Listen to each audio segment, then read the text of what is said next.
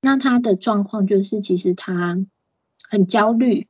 对，然后做什么事情他不太能够决定，也不能自己决，就是也不太能自己决定这样。那亲子关系就有蛮大的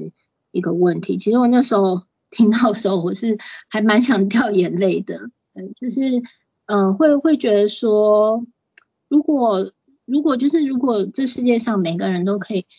好好对待小孩，或许就不会有这样子的状况，对，就心里会蛮难受的这样。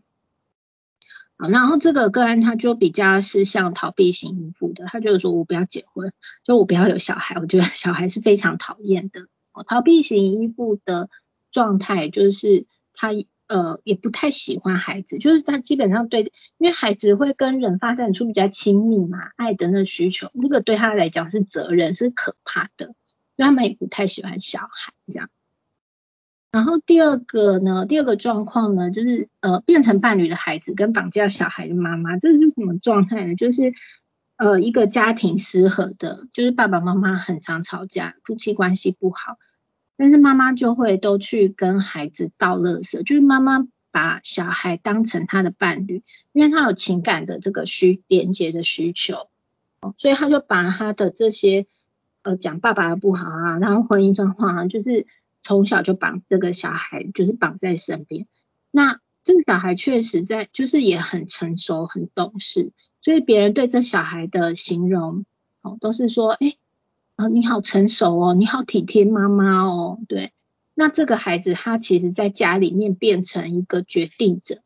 就是他现在长大，然后家里有任何大小事情，包括他的妹妹，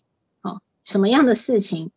就是都是由他来做决定，他等于是家里的这个支柱，然后爸爸也是有点失功能的一个状况，所以他就是变成他本来应该是一个孩子的样子，可是他变成一个伴侣了，哦，然后这个妈妈就是也不让孩子做孩子的样子，他把他当成也是一个伴侣的状态，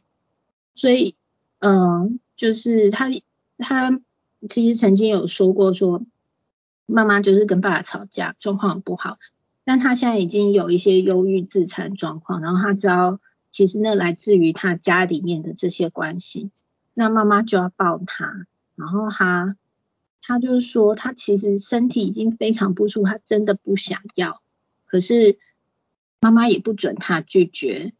呃，妈妈不准他拒绝说不要，就是抱不能抱这件事情。所以他就只能僵直站在那边，让妈妈抱这样。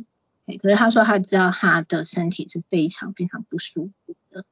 嗯，那那这个就有点比较像是嗯焦虑型的那个依附的状态。其实他在小的时候，其实他也会很想要有父母的爱，他也做得很好，他就是很成熟、很懂事。对，可是他有很多很多的那个愤怒，其实都藏在心里。那他也没有办法，他不能拒绝，他不能对外发泄，所以他就会变成都是供给自己的能量，会有自残的一些状况出现。然后第三个状况呢，就是嗯，成为妈妈的小孩，就是这个内在小孩没有长大，但是已经现在当了妈妈了。然后因为跟孩子的这些状况，所以去回想很多过去自己成长过程当中的状态。那呃，就是爸爸是军人，所以爸爸是非常非常严格的管教这样。那他也没有办法，就是说不要，或者是有任何自己的感觉跟想法，就是家里都帮他安排好了。所以这个他其实呃，在这么严格的状况之下，嗯，他其实感觉不到爱的。那连带的也影响他现在跟跟那个。呃，夫妻关系的这个部分，他就也没有办法感觉到爱，所以他在夫妻关系里面，他会一直一直的换伴侣，然后一直去寻求那个爱。可是真正的有亲，就是有比较亲密的这种进入亲密关系里面的时候，他又没办法，他把别人推开，因为他觉得太可怕了，他没有办法，这就是没有办法进入到这个亲密关系里面，但又一直在寻求，这就比较像我们前面讲的错乱型的依附嘛。然后他都没有办法，因为小时候的感觉都被否定，也不能有自己的感觉、感受跟想法，所以他其实无法确认他自己的感受。哦，那这边是三个比较典型的案例，是我在临床工作上面会呃常常有遇到的这些状态。所以这回到为什么我要讲依附关系，就是其实会真的很希望说，哎，呃，我们大家可能够多一点理解儿童发展，知道孩子的这些状态。我们可能对我们过去的成长经验并不是这么样美好，可是我们其实在透过我们自己现在知道了儿童发展，知道这依附关系，然后我们好好的去对待每一个小孩。那透过这个，我们在养育孩子的过程，其实它就是一个情境重塑，它就是一个我们很好可能可以重新长大的一次的经验。那我们可能在养育孩子的过程当中，我们其实也在疗愈我们自己的状态。那 所以这是为什么我要讲依附关系，就是我会很希望说，每个孩子其实都能被好好对待长大。那我过去呃，就是那时候为什么我会参加亲子共学？就是我发现，哎，孩子到一岁了，他开始有他自己的想法，只是他还讲不出来。可是我自己也是在威权家庭长大，我是被打骂教育长大的小孩，所以我就不知道怎么样，嗯，就是我不想再打骂，可是我不知道怎么做。那那时候刚好就是朋友看到了一个。呃，亲子共学的实践班，然后就参加，然后就来共学了。然后在这共学七年过后，我孩子进入到自学，就是呃一路这样一直到自学的状态。我再回过头来去整理的时候，我就发现，哎，这不就我以前在念的依附关系吗？可是我大学的时候念课题关系呢，我是完全看不懂到底是什么意思的。可是自己有了育儿经验的时候，我在整理。这个共学到底怎么样好好的对待一个孩子，让一个孩子可以建立依安全的这个依附关系的这个过程，我就瞬间读懂了。再回过头去看的时候，就读懂客体关系到底在讲什么。然后我就把这七八年经验把它整理下来，同时间也会运用在我在临床工作场域。所以亲子共学其实给我很多养分，然后让我能够去把这个依附关系把它重新的回溯去整理。出来，那我觉得这个建立安全的这个依附关系，其实它不光光只是个人跟家庭，很重要的，它其实影响到我们国家的未来。为什么呢？因为我们我们的社会文化，其实我们过去是在威权的环境里面，我们只要小孩听话而已，我们其实不太去理解一个人是怎么长大，也不太理解儿童发展。那近几年来，因为随着我们国家的这个民主国家的这个风气越来越越盛行的时候，其实大家会越来越重视孩子的这些成长或者是教养的部分。可是我们要知道，我们的文化基底有很大一部分其实是过去的威权的文化的影响，所以我们很多还是会有一些控制的东西是出现的，哦，只是可能变成温柔的控制，就是跟过去是不太一样。再加上现在因为资本主义啊、功利主义这些进来，所以呃，我们的整个劳动的条件跟环境哦，可能是就是会变成要超时加班，其实能够真正在好好的带小孩的是不多的，所以我觉得这个是又回到整个国家的政策的部分，所以变成小孩现在都只能外包，因为爸爸妈妈为了要生存、为了要赚钱就很辛苦了，小孩就只能外包。托育的状况，所以这个大家也可以去看一下政策，比如说呃，对于自己带小孩妈妈的补助可能是比较少的，可是对于托婴啊或者是去幼稚园这补助是是可能是相对来讲是比较多的，所以这个其实跟我们整个政策有关。所以之前我也是，也就是也会有写一些东西，就是其实也呼吁，就是我们整个国家政策或政府能够去重视这一块，就是。我们带小孩，自己带小孩其实是国家很重要的事情，而且是很重要的资产。一个人他能够好好长大的时候，因为我们整个国家的这些不管社会安全、身心健康状况、医疗的这些付出，都可以是降低的。所以这个其实不光只是说我们自己一个人育儿，它很重要是我们在这个社会当中育儿。所以刚刚有个伙伴提问说，一岁两个月。哦，从自己带要回到职场，就是依附关系会不会有问题？那刚好这个是在依附关系的高峰期嘛？如果可以，如果可以的话，其实我会建议能够尽量两岁以后哦再做回职场的考虑，因为现在零到一岁半会是他依附关系很重要的一个时期，那一岁半又特别会是分离焦虑的高峰哦，所以。那个分开的过程，其实会让孩子感受到很多的不安。可是如果真的，就我刚刚就会回到为什么国家政策很重要？跟这个跟国家未来有关。那目前在这样子的状况下，如果真的是要回到职场的话，这个切换来讲就会是呃比较重要的，因为孩子可能现在对你来讲是有呃他的依附都在你的身上，而且他现在正在发展这个时期。如果说真的不得已要做一个切换的话，这个切换的历程时间可能你要稍微拉长一点。比如说，可能先在你的陪伴之下，在这个主要依附者的呃陪伴之下，先去熟悉，先去认识这个环境。先在主要照顾者的陪伴之下，跟那边的人可以去做一些呃将来会照顾他的呃老师好了，就是是。呃，可以先做一些连接跟互动的，先让他也熟悉这个人。好，那相对来讲，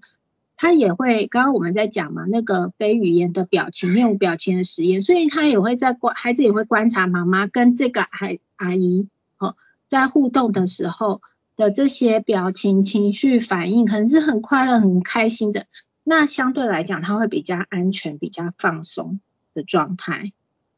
然后等他比较熟悉之后，可能再慢慢的，哎，可能稍微呃交给阿姨带一下下的时间，再看看那时间有没有办法拉长。哦，但是可能现在一岁，有些孩子不一定是在一岁半，有些会稍微早一点，一岁两个月，有些稍微晚一点。哦，在这个时段都已经是分离焦虑的高峰，哦，所以这时候要离开确实是很不容易的。那如果就是可以的话。尽量的还是可以的话，就是能够再把自己带小孩的时间再延长一点。那真的不行的话，就是在那个转换的过程，能够尽量的多建立孩子的安全感，然后由主要照顾者先来跟孩要带孩子跟这个陌生人先做一些连接，比较放松、比较安全状态。那再开始把交给对方的时间稍微拉长一点，稍微拉长一点。也看孩子的一个状态在做反应，这样大概会是这样。好，所以我在临床工作上面，其实会处理的都是比较后端生活上面真的已经遇到困难的大人跟孩子。但是在共学的状态，其实是比较回到前端的，是呃去看一个人的成长，然后去陪伴一个人成长的部分。时间差不多。送对送，因为我刚刚有把大家的提问，包括在留言板上的提问，还有那个 slide 上提问整理下来，然后我有传给你，你可以先看一下。然后在你看提问的时候，因为有些提问刚刚其实你有回应到了，比如说像刚刚讲到说，孩子如果零到二岁的时候要回到学校去的话，就是要送去托婴中心的话，那些依附关系，那有些是还没有提到的，比如说可能有些是大人跟孩子之间的需求冲突，哦，那你先看一下。那刚刚宋在那个，因为宋也讲很久很辛苦，大家休息一下，然后在。送那个在看提问的时候，稍微做一些整理的时候呢，我行政上先请大家协助我一下，就是呃，我们有一个课程的回馈单在留言区我已经贴上去了，就是呃，我们也希望大家可以给我们一些回馈，对于今天这样的讲座的进行，大家的收获跟大家有呃，对于这课程的呃。有听到什么会对你来说比较有收获的地方，可以帮我们填回馈单，然后呃，让我们可以知道这个课程之后可以怎么样进行，再再做规划。然后因为刚刚盛有提到嘛，就是呃，他其实是大脚小脚亲子共学团的领队，然后他也是在跟着孩子在共学的过程当中，重新去看见这个依附关系，然后把他在实物上心理师实物上的工作可以跟这个东西做结合。然后我请戴琳稍微介绍一下大脚小脚亲子共学团，然后以及呃想要加入共学团的话，可能有一个实践班的课程可以参与。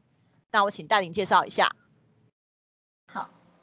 那个现在让宋心理师先看一下大家的问题，整理一下提问，等一下统一回复给大家。然后呃这个阶段我先跟大家解释一下，是说我们刚刚一直提到共学是呃我们是一个团体，我们是大脚小脚亲子共学团，然后我们全全台湾都有呃共学团在进行。然后呢呃要加入我们共学团，跟大家实际在生活中呃练习怎么样。在过去依附关系底下造成的跟孩子之间的可能的一些冲突或困境，怎么样重新建立大脑里面孩子跟自己的回路，去让他信任，哎，现在我是可以重新健康的、安全的跟父母连接，然后也有很多的大人愿意回应我，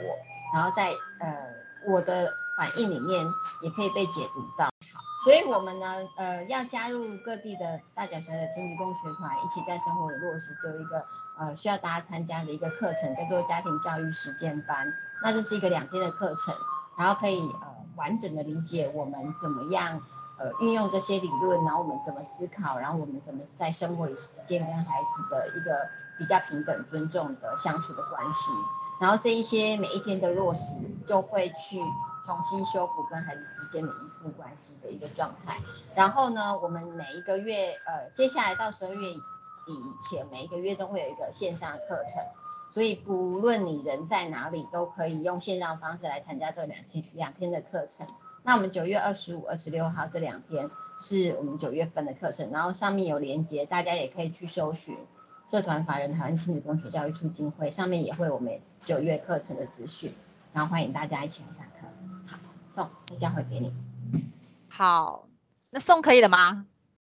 好，或者是在这个时间底下，大家如果有什么想要提问的，也可以在。其实我们没时间了啦。呃，我先讲一下，就是我们。呃，就是刚刚宋所提到的书籍呀，然后还有相关的一些呃影片资讯，我们在会后都会整理给大家，然后让大家就是会在 email 给大家，让大家可以透过呃这些资讯可以更去了解这个依附关系的议题。嗯，等一下，好，那个我把那个回馈表单的 QR code 放在荧幕上面的，如果你是用电脑。电脑呃工作，你是用电脑上线的话，你手机可以扫一下 QR code 比较快。那刚刚我也有把那个留言的资讯放在呃呃，把那个回馈单的资讯放在那个 QR 那个留言板上面，大家也可以看一下。然后我刚刚要讲的是说，所有的补充资料我们都会在会后传给大家。不过因为呃，其实我们需要有一些大家的回馈，让我们可以更了解这个课程的举办的大家的满意度状况如何，跟大家这个课程的这样的一个进行方式，我们有没有什么要调整的？所以原则上呢，我会先 请大家填的回馈单，我们先会先寄回馈单的链接给大家，然后请大家填的回馈单之后呢，我们再把相关的资讯补充给大家。好，那当然，如果真的大家没有填，我们还是会寄给大家，也不用太太紧张。那另外是今天的这一场分享，因为可能在过程当中有些大家有些内容大家很想要重复再听或想再了解的话，我们也会放在呃呃云呃大小小姐亲子工学团云家团的 podcast。然后大家可以上去 podcast 上面听，那这些相关的资讯，不论是刚刚所提到大小小小亲子共学团，或者是实践班的课程资讯，或者是这个 podcast 的部分，还有上课刚刚所提到的任何跟书籍啊、影片有关的，我们都会放在补充资讯上面分享给大家，让大家可以再多去做了解。好，送可以了吗？好，可以，听完了。对，然后诶，我想要我们尽量可以抓在五点。三十五分可以吗？我努力。好，谢谢。呃，我呃，因为刚好那个思涵也很贴心的有帮我先分类好了，好，所以我就直接先讲。第一个是说孩子依附关系的建立，哈，包括刚刚回托婴中心，或者是说孩子呃是婆婆带的，哦，婆婆带的，然后才接回来，比较没有办法安抚，哦。或者是说常常更换照顾者这个部分，那我要回应的是说，呃，因为我带是假日团，所以其实父母基本上不是主要照顾者哦。那也要看主要照顾者照顾的一些状况，有时候那个孩子哭没有办法安抚，有可能是他周围的大人对待他的方式，比如说我们的文化很常会笑哭的人啊，就说啊你这样哭羞羞脸呐什么的。那孩子他他自然然后哭的时候就是需要协助嘛，可是他在周围的大人其实是没有办法协助他，还笑他的时候，其实他对大人是不信任的哦，所以他就是哭的那个状况，他也不太愿意让妈妈抱抱。大概会有这样的一个情况，所以可能要再去更细致的了解一下周围的大人对待他的一个情况，还有特别是他哭的时候，周围的大人是怎么对待他的。